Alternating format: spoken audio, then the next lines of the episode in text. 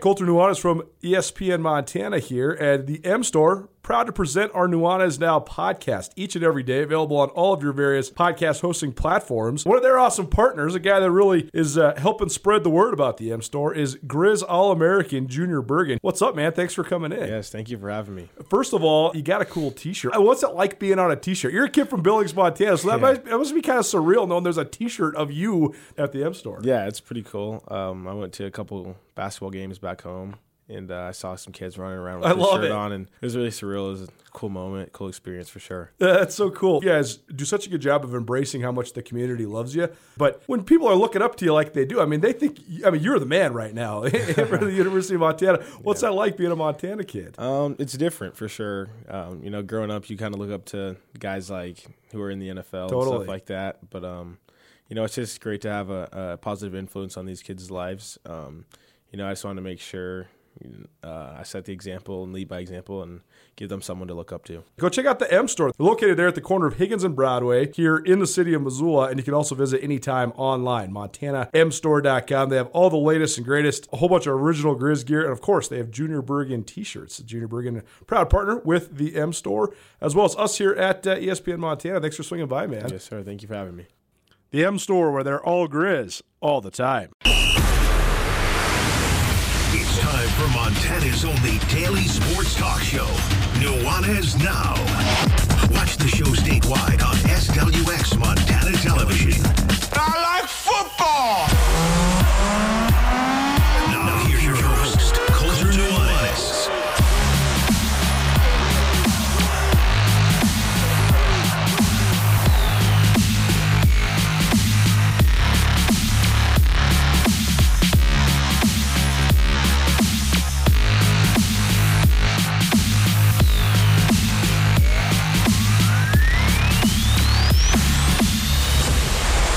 Are out here, Benny. It's way too hot to play baseball. Not for football, though. What's up, everybody? Welcome in. Nuanez Now, E S P N Radio, S W X Montana Television, and the E S P N M T app. I waited to have my first caffeine until right now, so we're ready to roll. I'm sweaty.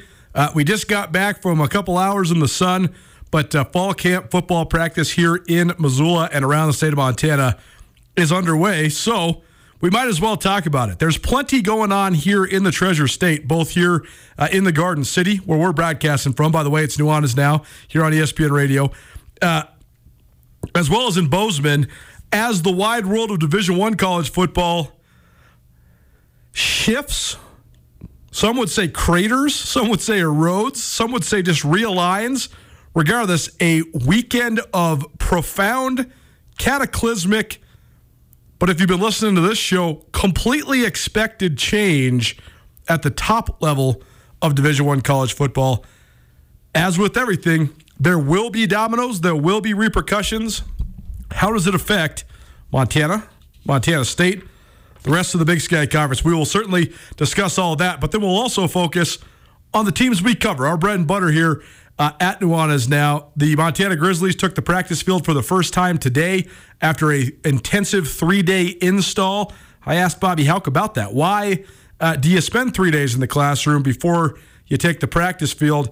I, he elaborated on that a little bit. Also, Montana State, they've been rolling their uh, fall camp practices going on in Bozeman since last Thursday. Uh, so we're underway. We're off and running. The twenty twenty-three season is coming down the pipe. So we'll get things started off with a Montana Football Hour. We'll let you know everything that happened, all the other details you might need to know when it comes to the nuances of all this realignment, the the dominoes that fell over the weekend. If you if you live in a cave, you got your head in the sand. Washington and Oregon are going to the Big Ten. Utah, Arizona, and Arizona State are following Colorado to the Big twelve. Therefore, the Pac twelve is no longer the Pac twelve, is the Pac four. Stanford, Cal, Oregon State, Washington State, the only uh, colleges left standing when it comes to the Power Five conference out west. There's only three Division I conferences out west. That's why this is certainly going to have an impact on the teams that we cover here uh, at uh, E S P N Radio as well as at Skyline Sports. So, uh, you know, when you're talking what's next, does the the Pac twelve, now the Pac four, do they merge with the Mountain West? Is there sort of a reallocation? Is there a realignment? And if there's some teams that need to move up to fill conferences? Are there some invites on the horizon? And if so, who are the teams, I guess the schools, the universities most likely to get invited? We'll break it all down here uh, in the first segment of the Montana Football Hour. Then we'll talk some fall camp. We do have Bobby Hauck joining us uh, here about four thirty. We'll also have Julius Davis. He's a uh, transfer running back from the University of Wisconsin who joined the Bobcats earlier this summer and certainly expected to be a key cog in that record-setting M S U run game. And then we'll also keep talking about position battles that we'll have our eyes on. It's hard to have your eyes on anything because, actually, ironically, Montana practice is actually open for uh, from start to finish when they're at Dornblazer Field. You can't tweet anything from there. You can't report anything out of practice that you see, but you are allowed to watch.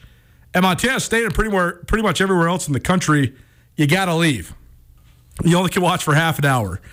So when we were talking about the position battles we were quote-unquote watching, it's actually the ones we should say we're monitoring and talking about, asking about, rather than what we're actually watching, because we're actually not allowed to really watch anything. And the stuff we watch at Montana, we're not really allowed to, to report on it anyways. There is some stuff we can report. You know, like, for example, I was just down at Grizz practice for about an hour. As expected, Eli Gilman, the sophomore running back out of Minnesota. He looks really good. I thought all the quarterbacks had a lot of intrigue, and there's certainly going to be a new starting quarterback at Montana with Lucas Johnson moving on. So we can tell you stuff like that. Hey, this guy physically looks good. Jake Olson, another one, a kid from Butte, uh, Butte, America, who just stood out instantly. We can tell you stuff like that. It's just more like, oh, so-and-so's in a walking boot, or, oh, they're running this trips wide receiver set where Aaron Fonts gets loose in the slot. We can't tell you that kind of stuff. So we do sort of have to tread the line in terms of our access there. But impressions on individual guys, the way that position battles are going to play out, we'll have all that for you. We'll also have Bobby Hauck and Julius Davis here uh, as part of the Montana Football Hour. Hour number two, we're setting the formula. This is going to be the formula all fall long. We're going to go college football in hour one, N F L football in hour two. So happy to announce that we will be back for season three of the Monday Afternoon Quarterback with Coach Marty Martin Mornaweg, more than twenty-five years in the N F L and become a great friend of the show, a great friend of mine. Love having him on the radio. And uh, we're still ironing out the details, but have no fear. Coach will be sitting in the chair the second hour of each Monday show. He's not here today. We're not launching the segment for probably a week or two, but I'm going to give you some just general N F L talk. I got bold predictions for all eight N F L divisions, and I also have who I think is going to be the front runner uh, in each of the eight divisions as well. And then we'll also talk about what was perhaps the greatest upset in the history of American sport. I was really trying to think of this in terms of United States teams that were heavy favorites in international competition. I don't really know if there's been a bigger upset than the United States women's national soccer team going to the World Cup as the two-time defending champions, the overwhelming favorites to win again, and not only not doing that, but barely making it out of the group stage, winning just one match the duration of the World Cup, tying a couple others, and then losing uh, in the wee hours of the morning, Sunday morning, to Sweden. Uh, it's a upset of of...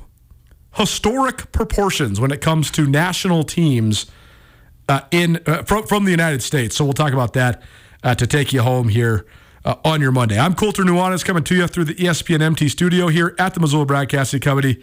Missoula Broadcasting, locally owned and operated for more than fifteen years, and happy to say so. Also got to say thank you to the man standing behind the glass, Tommy Evans, uh, filling in for a minute.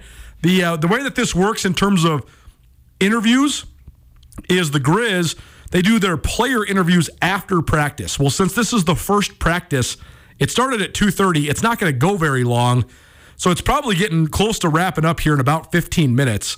So Andrew Houghton is down there because he wants to get a hold of the quarterbacks. They're making the quarterbacks available for interviews just today and then not really for the rest of fall camp, or at least for the next couple weeks. So we wanted to have somebody on hand down there talking uh, with those guys, and so in turn, Tommy's uh, subbing in here. I, I was thinking about you uh, over the weekend um, because you're like my connection to the to the actual modern world. I like live in nineteen sixty-seven. All you have to do is download TikTok. If you just get on TikTok, you'd get so many more things. See, see, I, I can't do the TikTok. Tommy's always sent me the TikToks. He's kind enough to like view, uh, video it on his screen. But I was thinking about you because of this. Yeah, tell me. We, we're always talking about the rise of all these new age phenomenons. The new age phenomenon of becoming massively famous by broadcasting yourself on YouTube and having no other discernible reason why you're famous other than you just put videos of yourself on YouTube is crazy. You have these people that open toys. Oh, yeah. They play video games. But perhaps the, the most nonsensical famous people in terms of YouTube in the last ten years are the Paul brothers, Jake and Logan Paul. These guys had a YouTube channel. They made YouTube videos every day for eight hundred fifty straight days. Oh, geez. They built up a YouTube audience of more than forty million subscribers. Their YouTube channels have a cumulative ten billion hits on them. And then they decide they're going to go be these uh, sort of entrepreneurial, promotional-based athletes. Jake Paul has become this famous boxer. Even though he's not actually boxing anybody, he's boxing non-box. I shouldn't say he's not boxing anybody. He's boxing famous people in the fighting world that aren't actually boxers. He fought Nate Diaz on Saturday night. He's uh, Nate Diaz, of course, an M M A legend, a master of Brazilian jiu-jitsu, but certainly an amateur boxer at best. Jake Paul's sort of like a semi-amateur, semi-pro boxer, but he's making money like no boxer's ever had before. His brother, Logan Paul, has parlayed this YouTube fame into Uh, a gig with the W W E, and he's one of the most famous professional wrestlers now. Do you have any idea about these guys? Have you ever heard of these brothers? All I'm thinking about is how I'm going to parlay my fame. I think I'm going to be the next Gordon Ramsay, and that's my question. Who would win in a fight, Jake Paul or Gordon Ramsay? Who oh, do you got? Well, Jake Paul certainly. Really? I mean, Jake Paul is is is training like uh, like a professional boxer. It's really brilliant what he's doing. It's hard to hate on him from a business perspective. Are you joking? No. Uh, well, see, okay, this is where I'm stuck at is yeah. If Jake Paul was to fight a legitimately well-trained great boxer who's a top ten guy in that weight division right now, that guy would whip him. He would destroy Jake Paul. Jake Paul's fighting all these guys, though, that are great fighters that aren't boxers, and he's outboxing them just like he did Nate Diaz on Saturday night. Why did he decide he wants to fight anybody? Colter, it's, I get it's, rich. It's, it's the, the last old, thing I'm going to do is go swinging fists. It's the old Max Kellerman saying, everybody's favorite sport is fighting. No, no, it is not. My favorite sport is is eating unlimited sides of gourmet macaroni and cheese. I want crispy French fries from McDonald's, Colter. I want a constant supply of fresh, crispy, sizzling, salted fries. My dream is not to go fighting people. The, it's goofy. The the statement is is true only because of this. You might be walking downtown Missoula and there's, you know, softball games going on there at McCormick Park, or there's a pickup game going on, you know, down there at the basketball court, or the people are surfing on Brennan's Wave. You might look for a second, and maybe you stop and, and watch and take it in, but probably not. If somebody was fighting anywhere near you, you would stop and watch. Colter, let me just go back to your question, because no, I would not stop and watch. I would not. Do I know who Jake Paul is? The only reason I know who he is is because I keep hearing about him fighting. Yeah. But right. I hadn't heard of him prior to this. Does he, like, review things on the YouTube? Uh, like, th- No, these guys were just basically being, uh, I don't even know how to describe it. They're just broing out on YouTube, just doing funny stuff or outrageous stuff, or look at the club I'm going to. Yeah. They're just being cool, you know, being quote-unquote influencers or whatever. Yeah, I mean, they're good-looking guys that go to great parties or whatever, so that that part sort of makes sense. But I, I guess to bring this thing full circle, it's not even about the specifics of the deal. Jake Paul's on the cover of Sports Illustrated, even though he's not really an athlete, but he is an athlete. The, the, the question, though, is the way that you can define fame now is so interesting to me. It's not necessarily about your athletic accomplishments or or even your talents. If you if you can build your own platform and promote yourself sort of unabashedly, you can you can have unbelievable success. Yeah, I think that there's an element where we just got to call it like it is and say the idea of fame in the traditional sense is just fully dead. And the, you know, digital revolution of digital advertising led this, because here's the deal. If yep. you sell more clicks, if you sell more banner ads, you get to be on the front of whatever billboard, magazine you yep. want, because it's all about engagement. More engagement, more bucks in the pockets. the the power issue is the issue that Jake Paul is on the cover of, and that it analyzes the most quote-unquote powerful people in sports in terms of influence, brand recognition, all that sort of stuff. The other most striking part about that issue is they talk about Naomi Osaka. We've talked about Naomi Osaka on this show quite a bit. She hasn't won a tennis tournament since she won the Australian Open in twenty twenty-one, so it's been more than two years. Yet she's been the highest paid female athlete in the in the world for four years in a row because of her sort of multicultural brand that she's built and the influence that she had, she's had, which is then a perfect parlay into this discussion about what's happening to college football. Guaranteed revenue is what's driving this fracturing of everything else. Back in the day, you used to think, okay, well, the only way you're going to be able to move up from the F C S to the F B S is to win five national championships like Georgia Southern did, or win three national championships in a row like Appalachian State did. Well, that's not the case anymore. If you have the revenue generation, the projections, and you can add to a T V market, you can move up. Why is there space to move up? Because everybody at the top level is chasing the almighty dollar. It's the Montana Football Hour here on Nuanez Now. It's presented by Blackfoot Communications. I think that if I got rich, I would join a N F L team. I think I'd become a quarterback. Because it is Tommy as asinine as Jake Paul just becoming a boxer and going on Sports Illustrated. He's not just becoming a boxer. The dude made forty million dollars for his fight on Saturday night. For how? Because he runs his own pay-per-view promotion, too. Colter, what are we doing sitting here? Right, that, exactly, exactly. Uh, more on Jake Paul a little later on. But here, here's what's going on, the quick and dirty of what's going on at the top level of college football. This is the Montana Football Hour presented by Blackfoot Communications. Blackfoot is the official digital sponsor of Grizzly Athletics and Bobcat Sports. Visit go blackfoot dot com to see how Blackfoot can help you and your small business. So the news of the weekend started Friday morning with Washington and Oregon moving out of the Pac twelve into the Big Ten. More details on this have emerged over the weekend. The reason the timing is right now is because the Pac twelve was supposed to sign, like all the members of the Pac twelve were supposed to sign sort of an agreement, a contract for the, the, the near future of the league. And it was going to come with a T V deal attached to Apple T V. Well, Washington and Oregon didn't like that T V deal. More specifically, they didn't like the fact that there was a out clause for everybody that signed this contract after two years. As the president of Oregon described on Andy Staples' podcast, she said, any deal that you're going to make, if there's an out in two years, you should be skeptical of that deal. So that's why Oregon, and, and probably Washington as well, want to go uh, into the Big Ten. They say stability, but you read between the lines, it's not about stability. This is straight up about money. So we'll get to how this affects both Montana and Montana State. But just some things you need to know. First of all, if you're talking about this, the, the, the barometer of uh, a holistic athletic department as a whole, Stanford University is the gold standard in the United States of America. Stanford offers all thirty-two varsity sports that can be offered at the collegiate level. Stanford puts an incredibly high priority on recruiting a diverse athletic department student body and a diverse student body overall. They put a high priority on being well-funded across the board in each and every one of the sports that they offer. And they've won the National President's Cup, I believe, six times in the last ten years.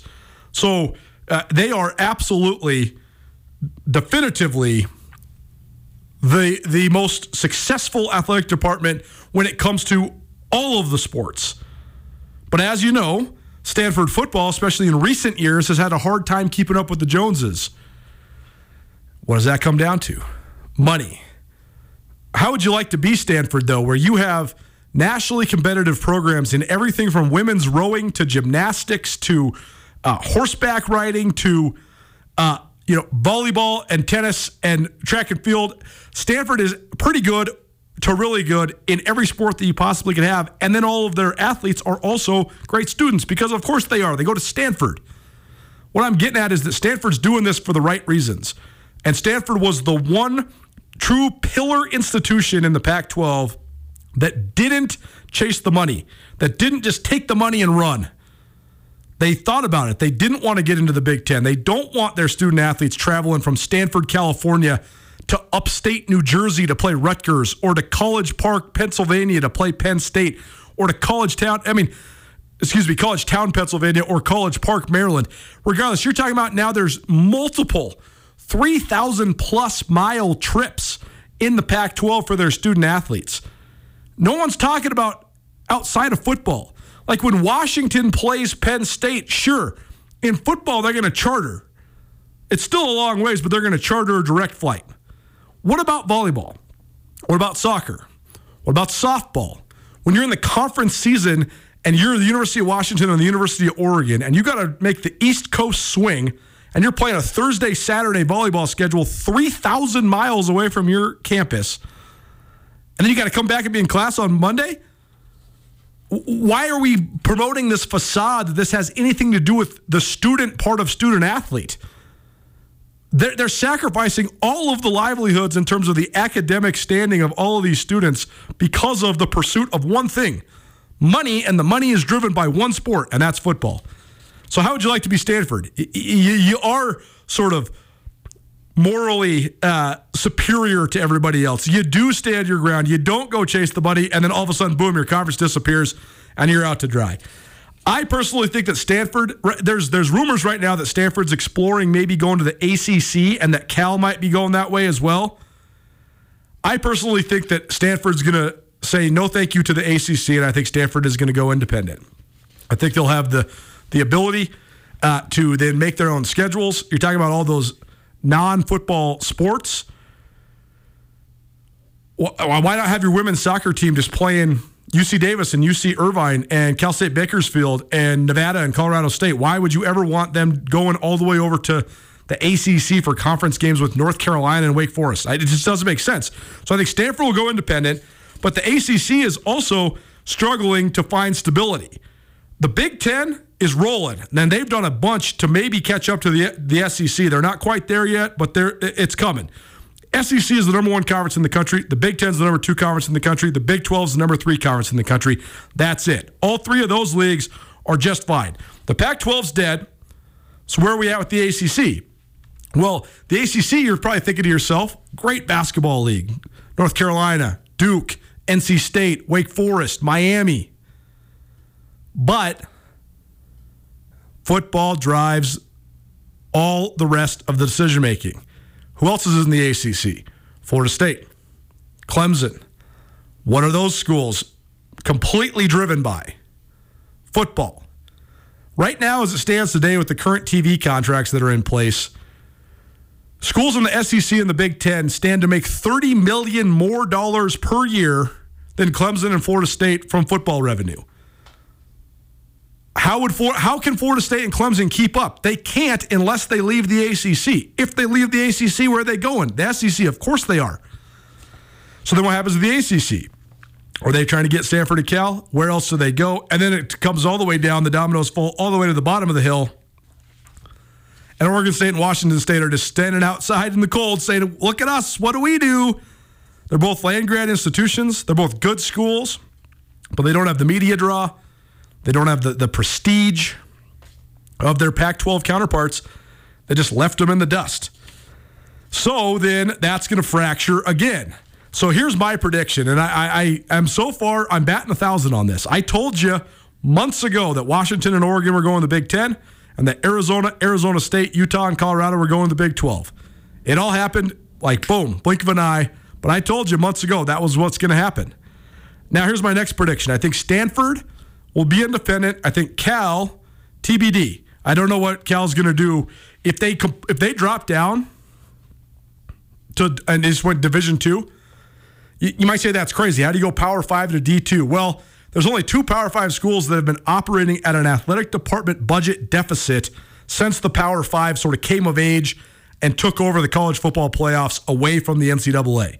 That's Cal and Washington State. So if, if Cal could could... find some money-saving measures, I, I don't know, it wouldn't completely shock me. But let's just put Cal over here on the shelf, and let's just say Stanford's independent. I think Washington State and Oregon State are going to be looking for new partners. So I got this conference, this potential conference presented to me over the weekend. Washington State, Oregon State, and then San Diego State, Fresno State, San Jose State, U N L V, Nevada, Boise State, Utah State, Colorado State, Air Force, Wyoming, Hawaii, New Mexico. So what is that?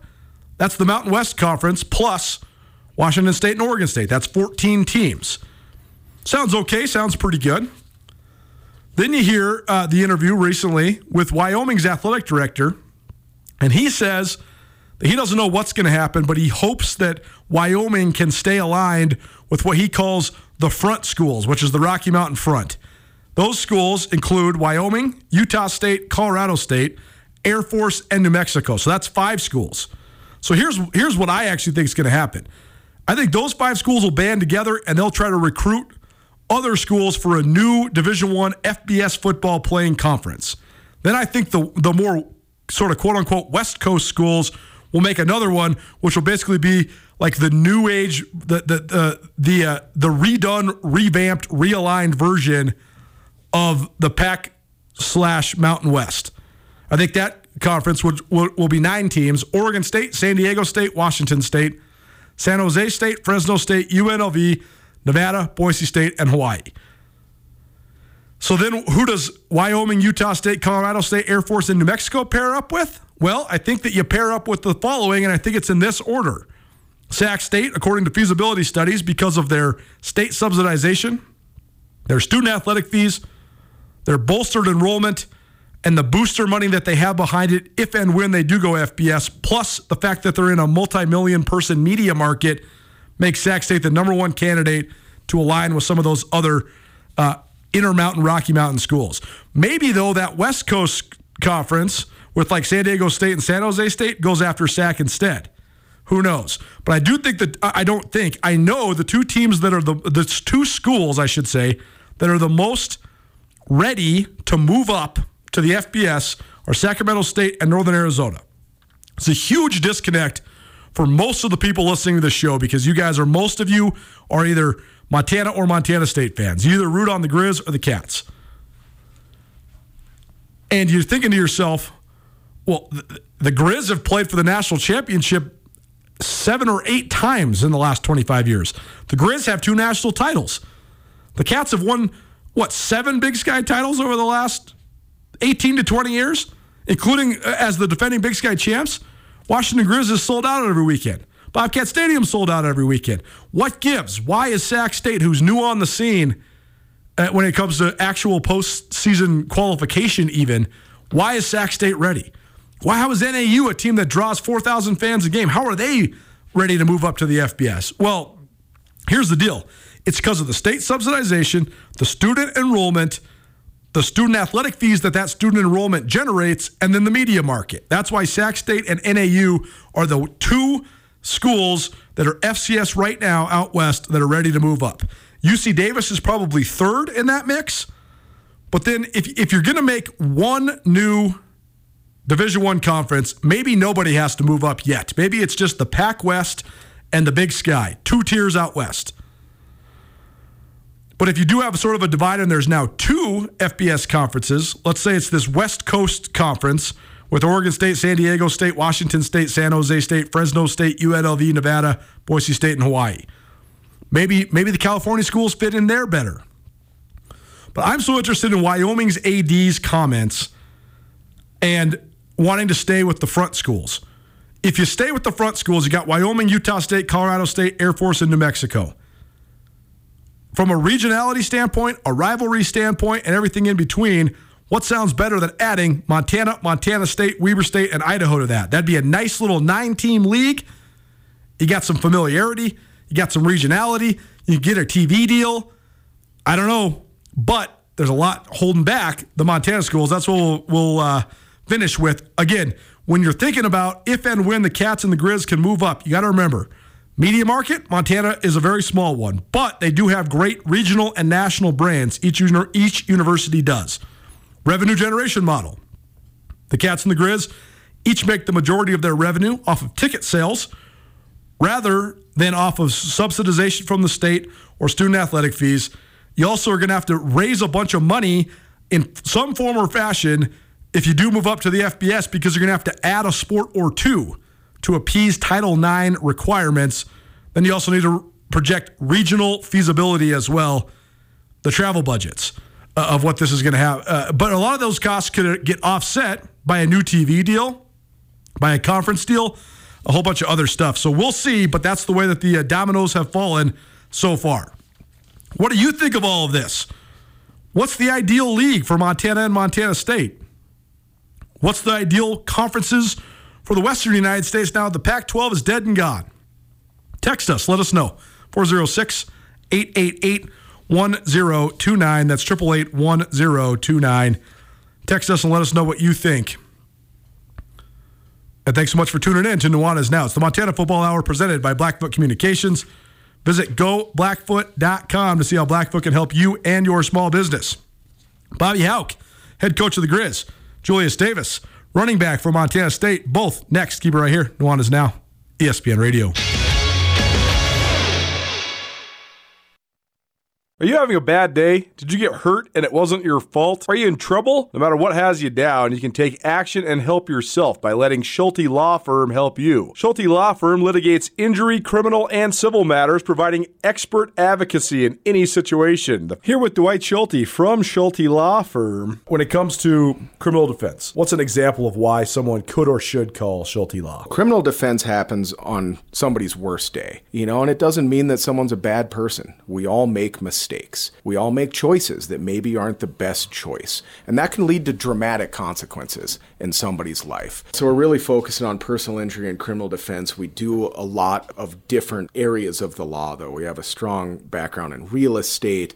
Um, we handle family law for clients, ton of mediations. The ultimate reality is, is that people have bad days, and that's when you need our help. That's when you need to call Schulte Law Firm, because we know the players, we know the game. We can put people in the best position to achieve the outcome they want. If you've had a bad day, visit j schulte law dot com.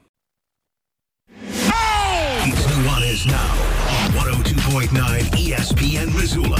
Watch the show statewide on S W X Montana Television. I know Tommy's just trying to pick a fight with me right now. It's Nuanez Now, E S P N Radio, S W X Montana Television, and the E S P N M T app. Foo Fighters were in Big Sky last night. Heard it was a rockin' good show. I was trying to play some Foo for you here today on your Monday to, you know, get you back snapped awake now that football's here.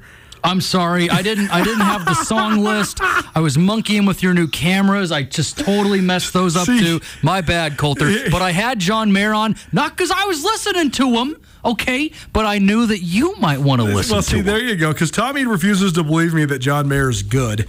I understand that John Mayer, the uh, the person, is rather annoying sometimes, and, you know, he gets himself in some P R mix-ups and, you know, famous girlfriends and all these things, but... Uh, he's a great guitar player, and uh, I just like his music. And, you know, Tommy's coming around maybe a little bit. Uh, it is Nuanez Now. You are listening to the Montana Football Hour. We are uh, tight right now, so we're going to keep on rolling. We'll play some Bobby Hauck for you right now, and then we'll hear from Julius Davis, running back for Montana State, in segment number three. But right now, here's Bobby Hauck. The Montana Grizzlies opened up their twelfth fall camp under Coach Hauck, and he still loves it as much as anybody. Here is the head coach of the Montana Grizzlies. Was there anything particular that was different about this offseason, or I guess how do you keep stuff fresh uh, when it comes to the offseason training regime? Uh, nothing's different, um, but it's always fresh. Every day you get to earn it. Um, there's always uh, study to do. There's always uh, young players to, to bring along, so it's always fresh. How would you evaluate just the way that your guys uh, attacked this offseason? Uh, I thought it was good. Uh, You know, that's probably redundant. I'll probably tell you that every year, but it is good. They work hard. How do you think that translates into just the style that you, you want to play? Well, you get to the starting line ready to go. I mean, if you want to, if you want to be good at something, you have to train for it athletically. Uh, and then, you know, at the academic standpoint, you have to study it and know it. So, you know, I, I think it translates into better preparation, thus better play. When, when it comes to the studying part, I mean, you guys do so much install before you actually get out here on the field. How do you think that these guys absorbed all that, and, and why is it that you do it that way? Well, just like anything else, whether it's math or football, the more times you you go through a, a problem or a, an equation, the better you get at doing it, the faster you can do it, and the more second nature becomes. It's the same, and football's the same way. So um, repetition is uh, uh, is the best thing in my mind that uh, people can do to learn something. The, the classroom side of all that, is that hard for the young guys from a learning curve perspective? Well, guys are all different. I mean, if you go back to learn how to teach, if you're in education, uh, they're different. Everybody learns differently, so we use different methods, different modes of uh, educating our guys, and, and you know, certain things click for certain people, and you, tr- you have to cover them all because everybody has to know what they're doing. So you, you try to hit everybody with something that uh, or a way of learning that works for them. What's something you want to learn about this team during fall camp? Uh, nothing really. I mean, I know pretty good. So, nothing really. We just got to get ready for the first game. What's something over the years when it comes to just preparing for a fall camp? I know there's obviously some guidelines as far as how many padded days or whatnot, but over the years, how much have you kind of been able to dial that in to perfection as far as how you want to plan for it, big picture, and just make the most efficient of your time? Well, the, the rules continue to change surrounding the structure. Um, they also change in terms of the summer and what you're able to get done and require in the summer. So all of that kind of balances out. Um, but you have to be ready to go and play college football by the time you get to first September. You know, we're pretty, we try to be pretty scientific about that. Hopefully we are, and I think that uh, historically, uh, because of the way we approach it, I think we've been ready for first games. When the last game you guys played was against a team like North Dakota State that's had so much success, this offseason, kind of seeing the successes you guys maybe had against them, how much has that been maybe a talking point or any motivation, I guess, seeing what you guys kind of did against a team like that, or a program like theirs, you guys try to get there as well? Um... No, not really. I mean, we're, we're we're worried about us, you know. We're not worried about anybody else. But in terms of studying the off season, I mean, you're always spending time. I mean, we watch a, a lot of film. We have a lot of meeting and discussion about where we're going with uh, with what we're doing, and, and that's all part of it. We obviously in the off season review all of our games, and uh, in every given season, some of them we have better performances than others. Some of them are better on one side of the ball or in the kicking game than others. Yeah, that's the nature of the football season. So, uh, you know, from the time the season gets over, really, and the time recruiting gets over, we spend a lot of time evaluating and, and uh, trying to get better. Expectations for the Grizz are obviously always high, but are, are pressures similar year to year from like a coach's perspective, like pressures of the job, pressures of the expectations? Like, do you notice that, or is that even something you think about? Well, the only expectation I'm really aware of or care about is my own, and that's to win. Every week I want to win that week. Because you know this team well, what do you expect the, the, the identity of this team to be? We'll see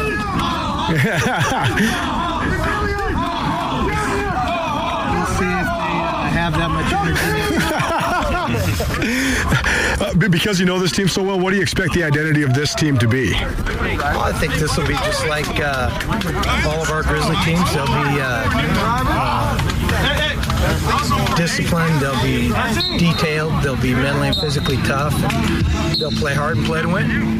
You obviously lost the three All-Americans, a couple guys getting N F L shots right now, and um, but some guys back into that safety room's pretty deep for you guys again, D-line, things like that. What are you kind of expecting out of those returners to help? Maybe a little bit of a younger squad than maybe last year on defense. Well, I don't know, I think I said this to you too earlier, but um, you know, when you lose three All-Americans on defense, Georgia just rolls people in. But we've got guys that are coming up through the ranks. That's part of college football. Um, we'll have to make plays around the positions that those guys played. We don't expect necessarily the guy that replaces them or guys um, to make the same number of plays, that would probably be expected too much, but we expect to play good defense. We saw how much having corners that can really cover impact the defense in a positive way. How important is that position, especially that position battle during this fall camp?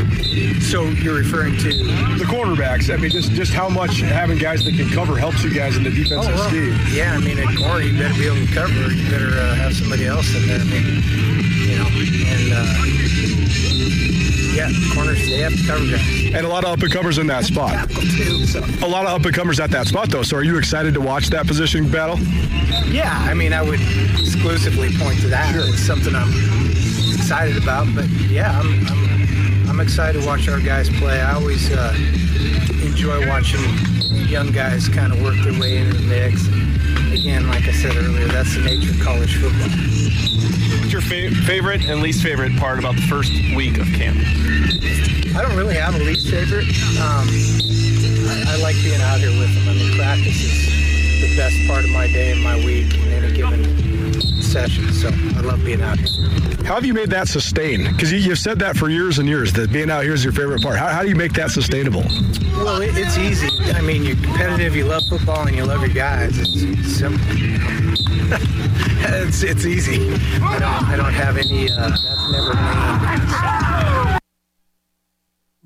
Head coach of the Montana Grizzlies, Bobby Hauck, here on the Montana Football Hour. You're listening to Nuanez Now. Montana Football Hour, probably presented by Blackfoot Communications. Visit go blackfoot dot com to see how Blackfoot can help you and your small business. From Grizz Fall Camp to Bobcat Fall Camp, they got a hotshot running back transfer out of the University of Wisconsin. How did he make his way from Madison to Bozeman? Julius Davis will join us next. The Montana Football Hour rolls on. Keep it right here. E S P N Radio. At Jewelry Design Center, they can make anything you desire. We have branded jewelry that you'll see across the world and the country. And you have full access to our full manufacturing shop. You can look in the case. You don't have to start out designing something. You can see anything that we have in the case that customize it for your personal experience. Jewelry Design Center, now open in Missoula at twenty-five oh one Brook Street, across from the Montana Club. Jewelry Design Center, your jeweler for life. This is Nuanez Now on one oh two point nine E S P N Radio Missoula. So great. So if you were in Big Sky last night watching Dave Grohl and the boys, lucky you. Nuanez Now, E S P N Radio, S W X Montana Television, and the E S P N M T app. Julius Davis, running back for Montana State, joining us here on the Montana Football Hour here in just a minute. But quickly, here's some news briefs from over the weekend in a positive fashion. College football is falling apart, but the F C S is alive and well. The uh, the F C S Top twenty-five preseason poll is out, conducted by Stats Perform. South Dakota State, the defending national champions, are the unanimous number one in the preseason, all fifty-six first-place votes to the Jackrabbits. North Dakota State, who was the national runner-up a year ago, they're the number two team in the poll.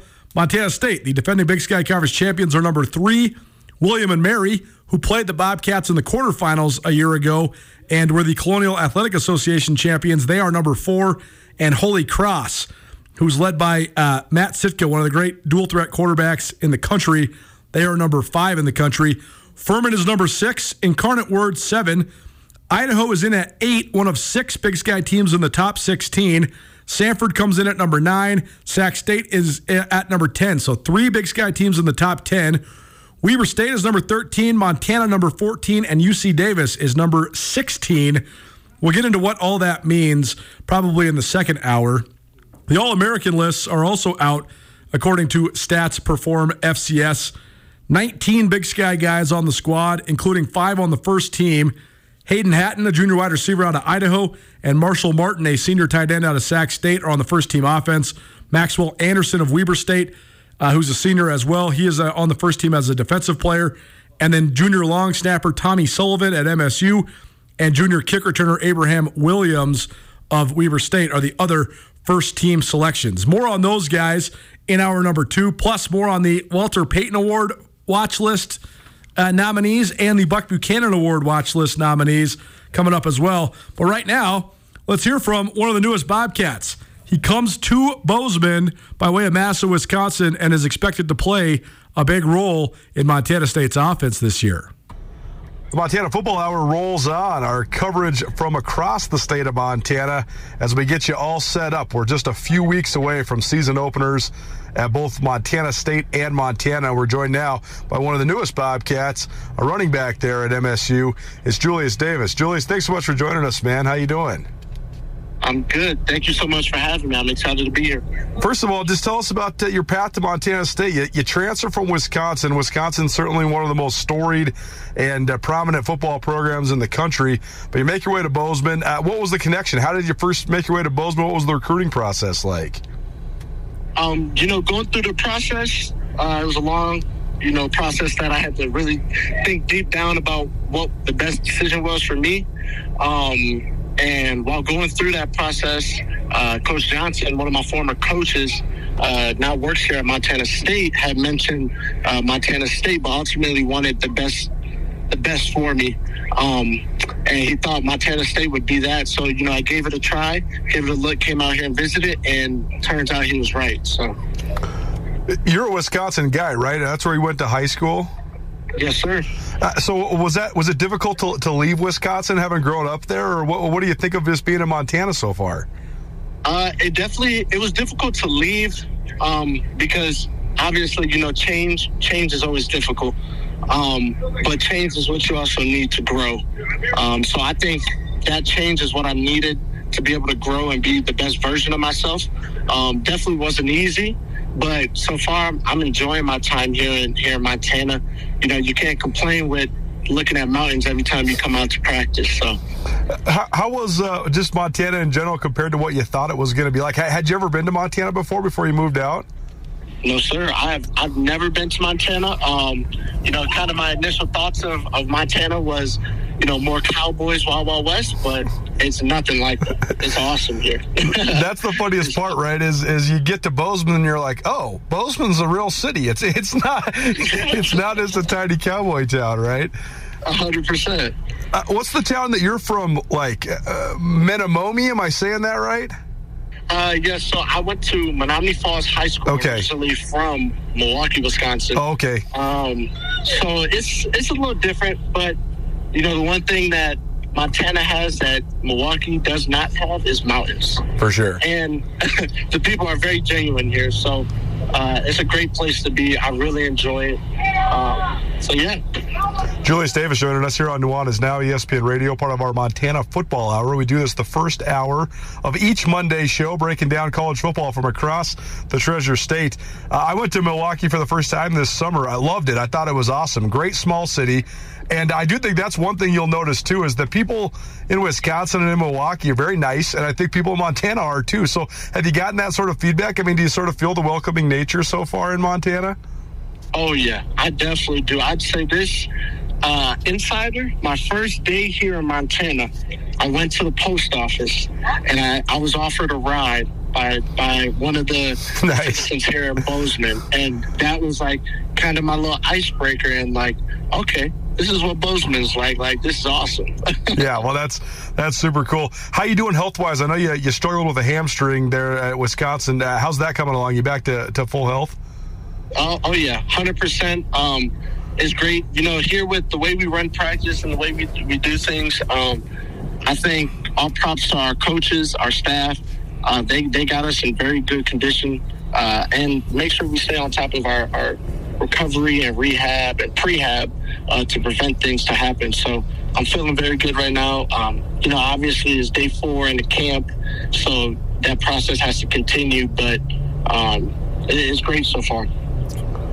When it comes to this acclimating to, to the scheme and stuff like that, I mean, I know Wisconsin always puts a high priority on running the ball. So does Montana State. So uh, how's that transition been? Do you see a lot of familiarities?